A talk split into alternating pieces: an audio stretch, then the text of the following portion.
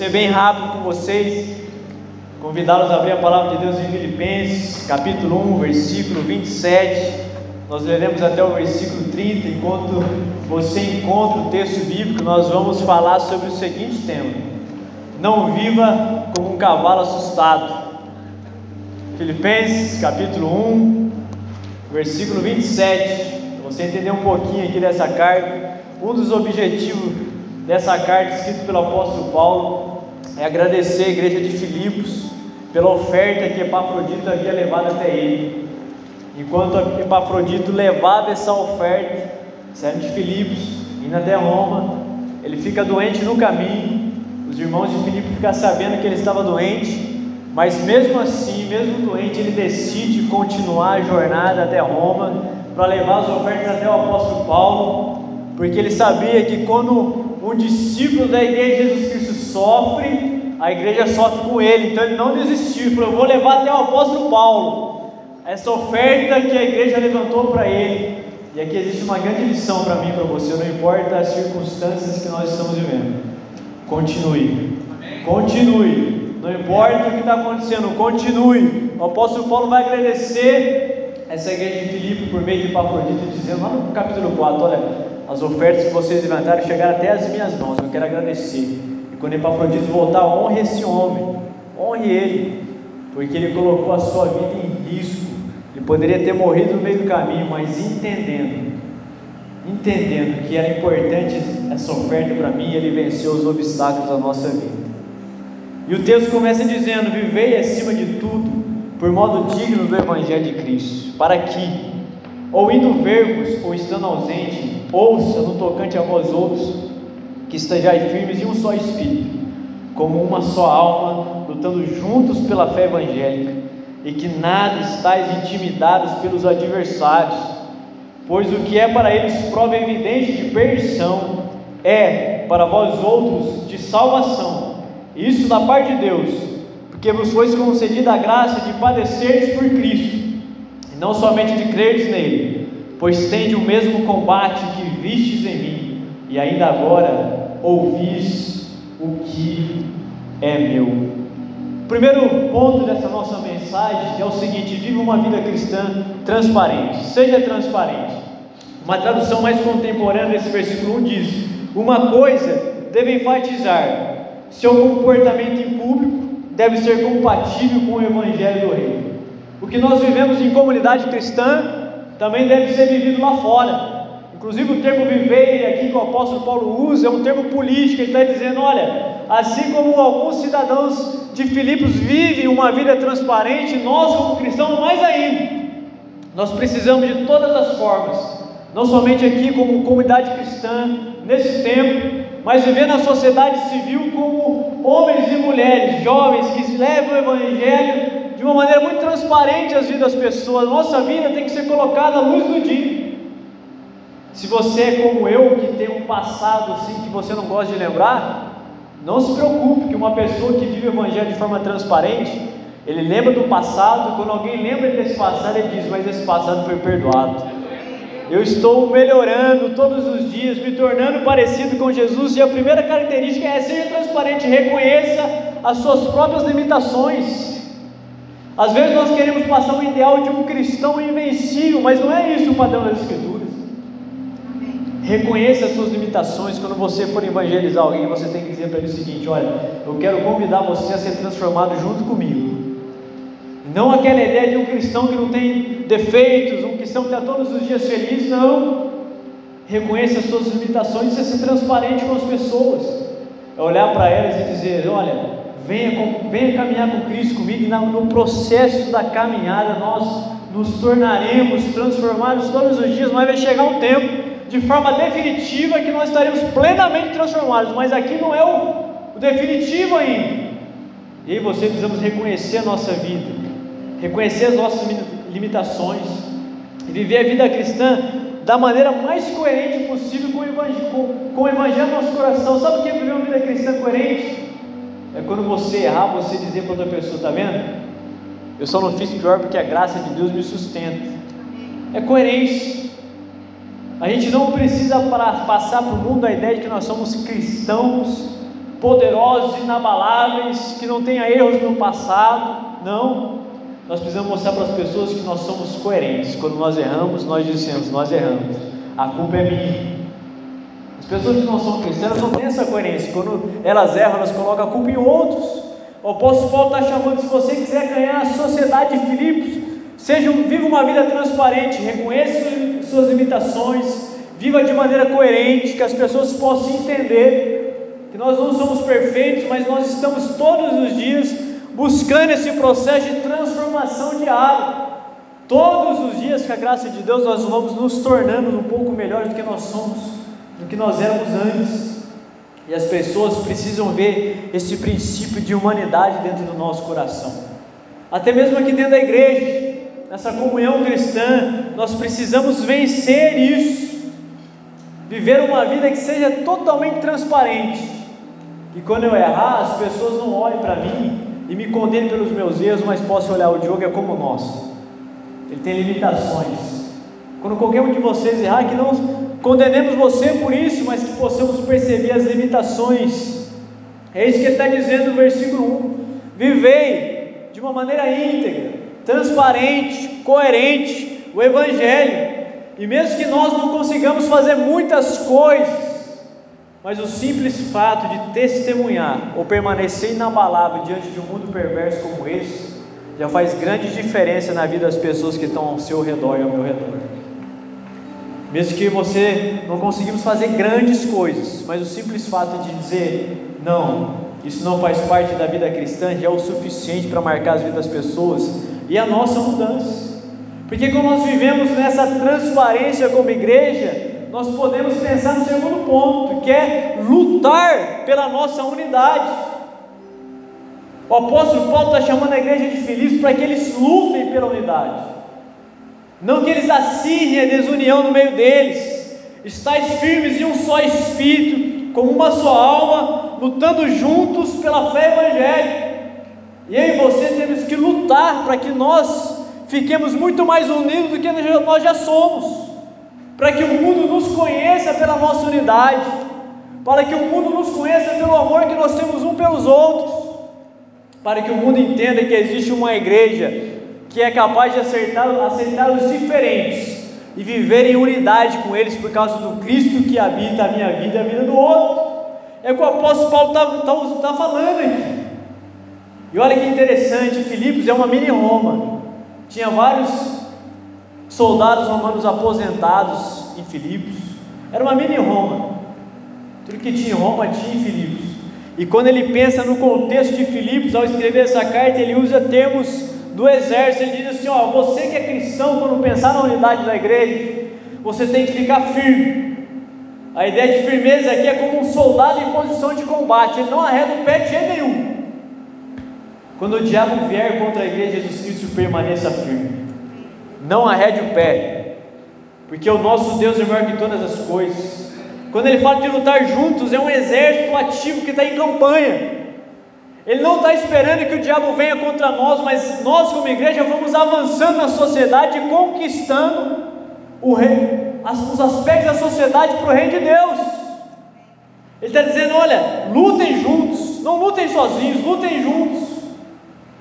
Mesmo que o exército do inferno se levantar contra a igreja de Jesus Cristo, nós podemos lutar juntos em prol da unidade e continuar avançando com o reino de Deus, estabelecendo o governo de Deus aqui nessa terra.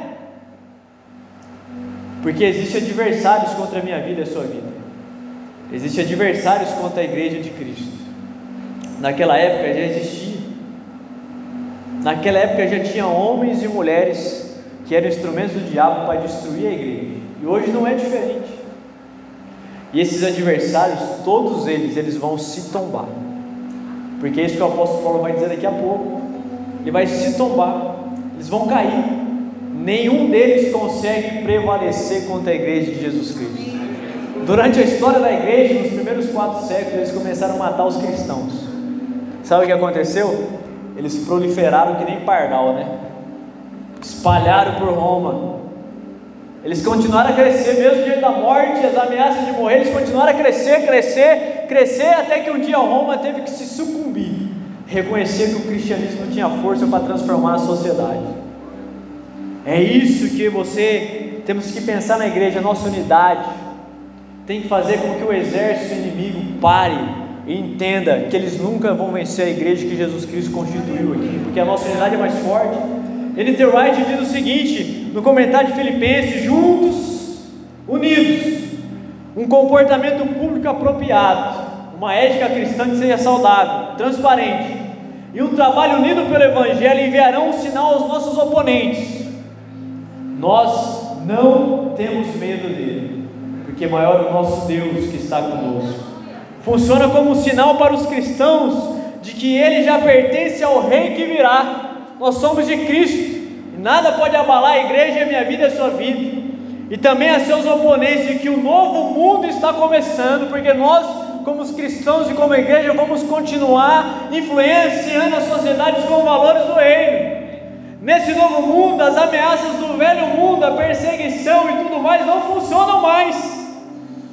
Sabe por quê? Porque existem novos valores que eu e você estamos introjetando na sociedade que ninguém está percebendo.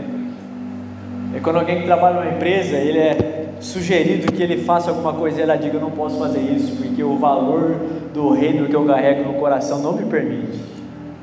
Sem que eles percebam invisivelmente o cristianismo, a nossa fé, vai alcançando várias partes da sociedade, porque nós somos uma única igreja. Nós falamos uma única coisa.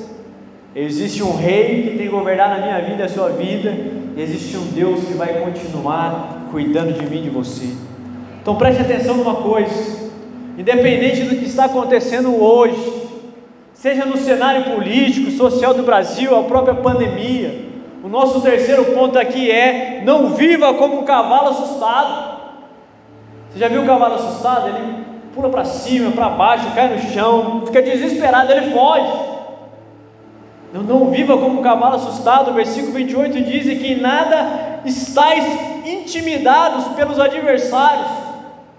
Ou seja, não tenha medo dos nossos adversários, não importa quais eles sejam. Não viva a sua vida como um cavalo assustado, porque Deus não nos chamou para isso. Deus nos chamou para que a gente possa vencer as dificuldades que apareçam para cada um de nós. Existem três grandes inimigos na igreja de Filipos que Paulo também quer combater. A primeira delas é a influência do judaísmo dentro da igreja. Eles queriam fazer com que os cristãos se circuncidassem de novo e guardassem a lei. Então eles minavam a comunhão da igreja, trazendo princípios que já vinham sendo substituídos, dizendo: ó, você tem que ser cristão, mas para que você seja plenamente cristão, você deve seguir a lei. Esse era o inimigo que o apóstolo Paulo tinha que combater. O segundo era a própria população pagã que era antagônica à fé cristã. Os irmãos e as irmãs da igreja de, Filipos, quando andavam na rua, a própria população os ridicularizava. Porque eles diziam assim: existe apenas um Deus, existe apenas um Senhor, e eles tiravam o sal e diziam: mas existe só um aqui que é sério, não? Existe apenas um rei, o nome dele é Jesus Cristo. E a própria população de Filipos tirava sarra, ironizava. E a terceira perseguição eram próprios, as próprias autoridades romanas, que começavam a perseguir os cristãos da igreja de Filipos. Se essa igreja fosse uma igreja tímida, medrosa, ela se sucumbiria diante dessas três adversidades. Mas essa igreja conhecia o poder da comunhão e sabia quem era Jesus Cristo. Sabe, o mundo de hoje nós também temos grandes adversários contra a igreja. Eu quero falar só de dois aqui, que vocês conhecem muito bem. Nós também sofremos as influências dos adversários. O primeiro deles é o secularismo que tenta invadir a consciência, a nossa consciência eles usam o que para fazer isso? A grande mídia. O que é o secularismo? São ideias que são totalmente contrárias à fé cristã. É a desconstrução da verdade absoluta. Nós queremos um Deus. Ele diz que a verdade não existe, você pode desconstruir a verdade. É a desconstrução de todos os valores que o Evangelho nos ensina, e cada um de nós aqui, segundo eles, podemos ter a nossa própria verdade. Então, se um grupo de pessoas, segundo a concepção do secularismo, se unir e dizer que não há problema nenhum matar recém-nascido, a moral dele pode legitimar isso. Porque o que você vê nada mais é que a desconstrução dos valores do Evangelho expostos constantemente nas mídias sociais, na televisão. São os grandes aniversários da igreja. E se a nossa mente não estiver guardada pelo sangue de Cristo, pelos valores do Evangelho, você e eu podemos sucumbir a isso. Mas é isso que eles ensinam na faculdade, em qualquer colégio, que a verdade não existe, que você pode escolher a sua opção sexual quando você quiser. São adversários da igreja que se levantam contra nós. Sabe o que eles gostam de fazer muitas vezes? Pegar alguém que se levanta para transformar esse mundo, descobrir todo o passado negro e expor na internet, para que ele seja desacreditado daquilo que ele está fazendo. São estratégias do diabo, porque o diabo é especialista em acusar minha vida e a sua vida. Irmãos e irmãs, mesmo que o inferno inteiro pegar o meu passado e jogar na internet para todo mundo ver, sabe o que eu vou dizer para eles? Isso não importa mais que existe um Deus que me perdoou. Os adversários da igreja, eles nunca vão prevalecer contra a minha vida e a sua vida. Não temas, não ande como um cavalo assustado. O termo grego aqui, intimidados, é exatamente isso que o apóstolo Paulo usa, porque ele está pensando numa guerra. Alguns cavalos assustados com a guerra, eles caíam de costas, eles fugiam. Mas nós não somos desses que retrocedem, nós vamos continuar avançando. Sabe por quê? Que a presença da oposição contra a igreja demonstra que nós estamos no caminho certo, no testemunho ativo do Evangelho, porque quando o mundo começar a nos amar, daí sim nós estaremos no caminho errado. Agradeço ao Senhor, porque eles continuam a nos criticar, porque isso é um sinal radical que nós estamos pregando a palavra da verdade. É isso que o apóstolo Paulo está dizendo para essa igreja: olha, se Roma está se levantando contra você, continue a pregar, não permita que eles quebrem a comunhão contra vocês, não permita. Eu sei que pode vir sofrimento contra a sua vida, é isso que o apóstolo Paulo está dizendo. E ele diz que existe um propósito no sofrimento quando ele é vivido para a glória de Deus. O versículo 29: Porque vos foi concedida a graça de padecerdes por Cristo, e não somente de crerdes nele. O apóstolo Paulo, quando escreve essa carta, ele está em Roma, preso injustamente. Se você ler Atos capítulo 28, Félix Fala, Paulo, vem conversar comigo, que ele está pedindo para que Paulo dê um dinheiro para ele, que ele seja liberto da prisão. Ele queria corromper o apóstolo Paulo. E o apóstolo Paulo nunca deu dinheiro para ele, por isso ele continua preso. Está em Atos 28. E o que, que, o, que, que Félix faz? Ele pega um grupo de judeus que era contra o apóstolo Paulo e continua a fomentar contra o apóstolo Paulo. O apóstolo Paulo não era um corrupto, e ele permaneceu ali, em sofrimentos na cadeia de Roma, nessa casa domiciliar preso. E ele está dizendo para essa igreja de Filipos: você com sofrimento também está batendo a sua porta, todavia, alegre-se, porque sofrer por Jesus é uma graça concedida para cada um de nós. Reverendo Ozi falou hoje de manhã, ao pregar sobre a volta de Jesus Cristo, que a igreja havia, havia perdido esse elemento da fé cristã. Não se fala mais sobre a volta de Jesus Cristo como se nós fôssemos viver para sempre. Ele disse que também não se fala mais sobre santidade na igreja, porque outros temas têm ocupado os púlpitos da nossa igreja. E eu também quero chamar a sua atenção, às vezes a vida cristã é romanceada para mim e para você. Como se a vida cristã não fosse ter sofrimento, não fosse ter as diversidades. Mas quando é um sofrimento gerado pela nossa frente, Jesus Cristo, o apóstolo Paulo está dizendo: se alegre, celebre porque Deus tem dado essa dádiva para mim e para você de sofrer pelo nome dEle. Não importa o que vai acontecer na minha vida, na sua vida, até o final desse ano, uma coisa eu e você temos que nos apegar com absoluta convicção e certeza: o nosso Deus há de continuar lapidando o nosso caráter por meio do sofrimento. A igreja de Filipe pode ter sofrido, e o apóstolo Paulo poderia ter experimentado o sofrimento, mas com grande alegria no coração, saber que ele havia sido exposto ao mundo por ter pregado a palavra da verdade. A carta que ele escreve a Filipenses tem quatro capítulos. Ele usa a palavra alegria ali de 17 vezes diferente. Tal a intensidade do evangelho no coração dele. Ele está dizendo o seguinte: eu posso estar preso, eu posso não sair por aí, mas existe uma alegria no meu coração em saber que eu estou sofrendo por causa do Evangelho. Não importa o que o sistema desse mundo vai tentar contra a igreja de Jesus Cristo, não importa. Eu e você vamos continuar firmes e operantes na obra do Senhor e nós vamos subverter essa cidade. É isso que o apóstolo Paulo está nos convocando. Mas isso só é possível com uma igreja que vive unida. Nós precisamos caminhar juntos. O pastor Hermes já agradeceu você, eu quero fazer também. Olha que benção. Mais pessoas têm estado juntos aqui porque têm entendido o princípio de estarmos juntos em unidade. Domingo que vem vai ter o dobro de pessoas dentro do limite permitido. E lá no nosso trabalho, escola, faculdade, quando tudo começar a voltar plenamente normal, a gente vai continuar levando essa palavra de esperança, essa palavra de vida. Eu quero encerrar com quatro dicas práticas para mim e para você, levar para a nossa semana. A primeira delas, viva uma vida cristã autêntica. Você e eu não somos perfeitos. Deixe as pessoas saber que você é um cristão autêntico que reconhece as suas limitações. Não se apresente a eles como um cristão poderoso, cheio da moral e tudo mais. Não apresente ele como um cristão convidando outros a caminhar com você na jornada cristã. Seja uma vida cristã autêntica, transparente. Segundo, juntos nós somos mais fortes. Pode ter certeza disso. Cada dia mais eu e você temos nos fortalecido, unidos em prol de transformar essa cidade, não importa o que aconteça. Nós somos chamados para isso, para transformar a cidade de Londrina, alcançar pessoas, mudar a mentalidade delas. Terceiro, Deus não perdeu o controle do mundo. Portanto, não tenha medo.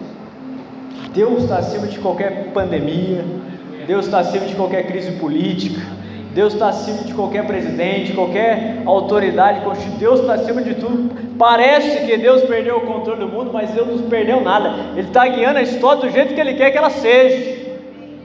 Ele sempre fez isso e vai continuar fazendo. Então, viva a sua segunda-feira com a plena confiança que Deus tem o controle da sua vida e do mundo nas mãos dele.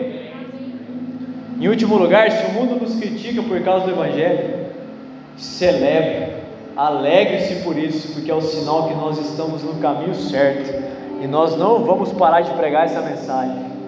Não importa o que a grande mídia vai fazer, vai falar de nós, não importa quem vai se levantar, a mensagem do Evangelho continuará sendo pregada para que pessoas sejam impactadas e vidas sejam transformadas. A igreja de Atos caiu na graça do povo, mas não caiu nas autoridades constituídas. O povo amava a igreja, não as autoridades constituídas. Elas não amavam a igreja, elas crucificaram Jesus. E hoje não é muito diferente. A igreja evangélica tem caído na graça do povo porque nós temos levado os valores do reino até a casa deles. E por mais que o mundo tentar destruir a sua fé, meu irmão, minha irmã, a minha fé, a sua casa, a sua família, não temas, não viva como um cavalo assustado, porque o nosso Deus é o Deus que já venceu todas as batalhas. Coloque-se em pé, a gente vai orar para encerrar esse tempo juntos. Pai, muito obrigado, porque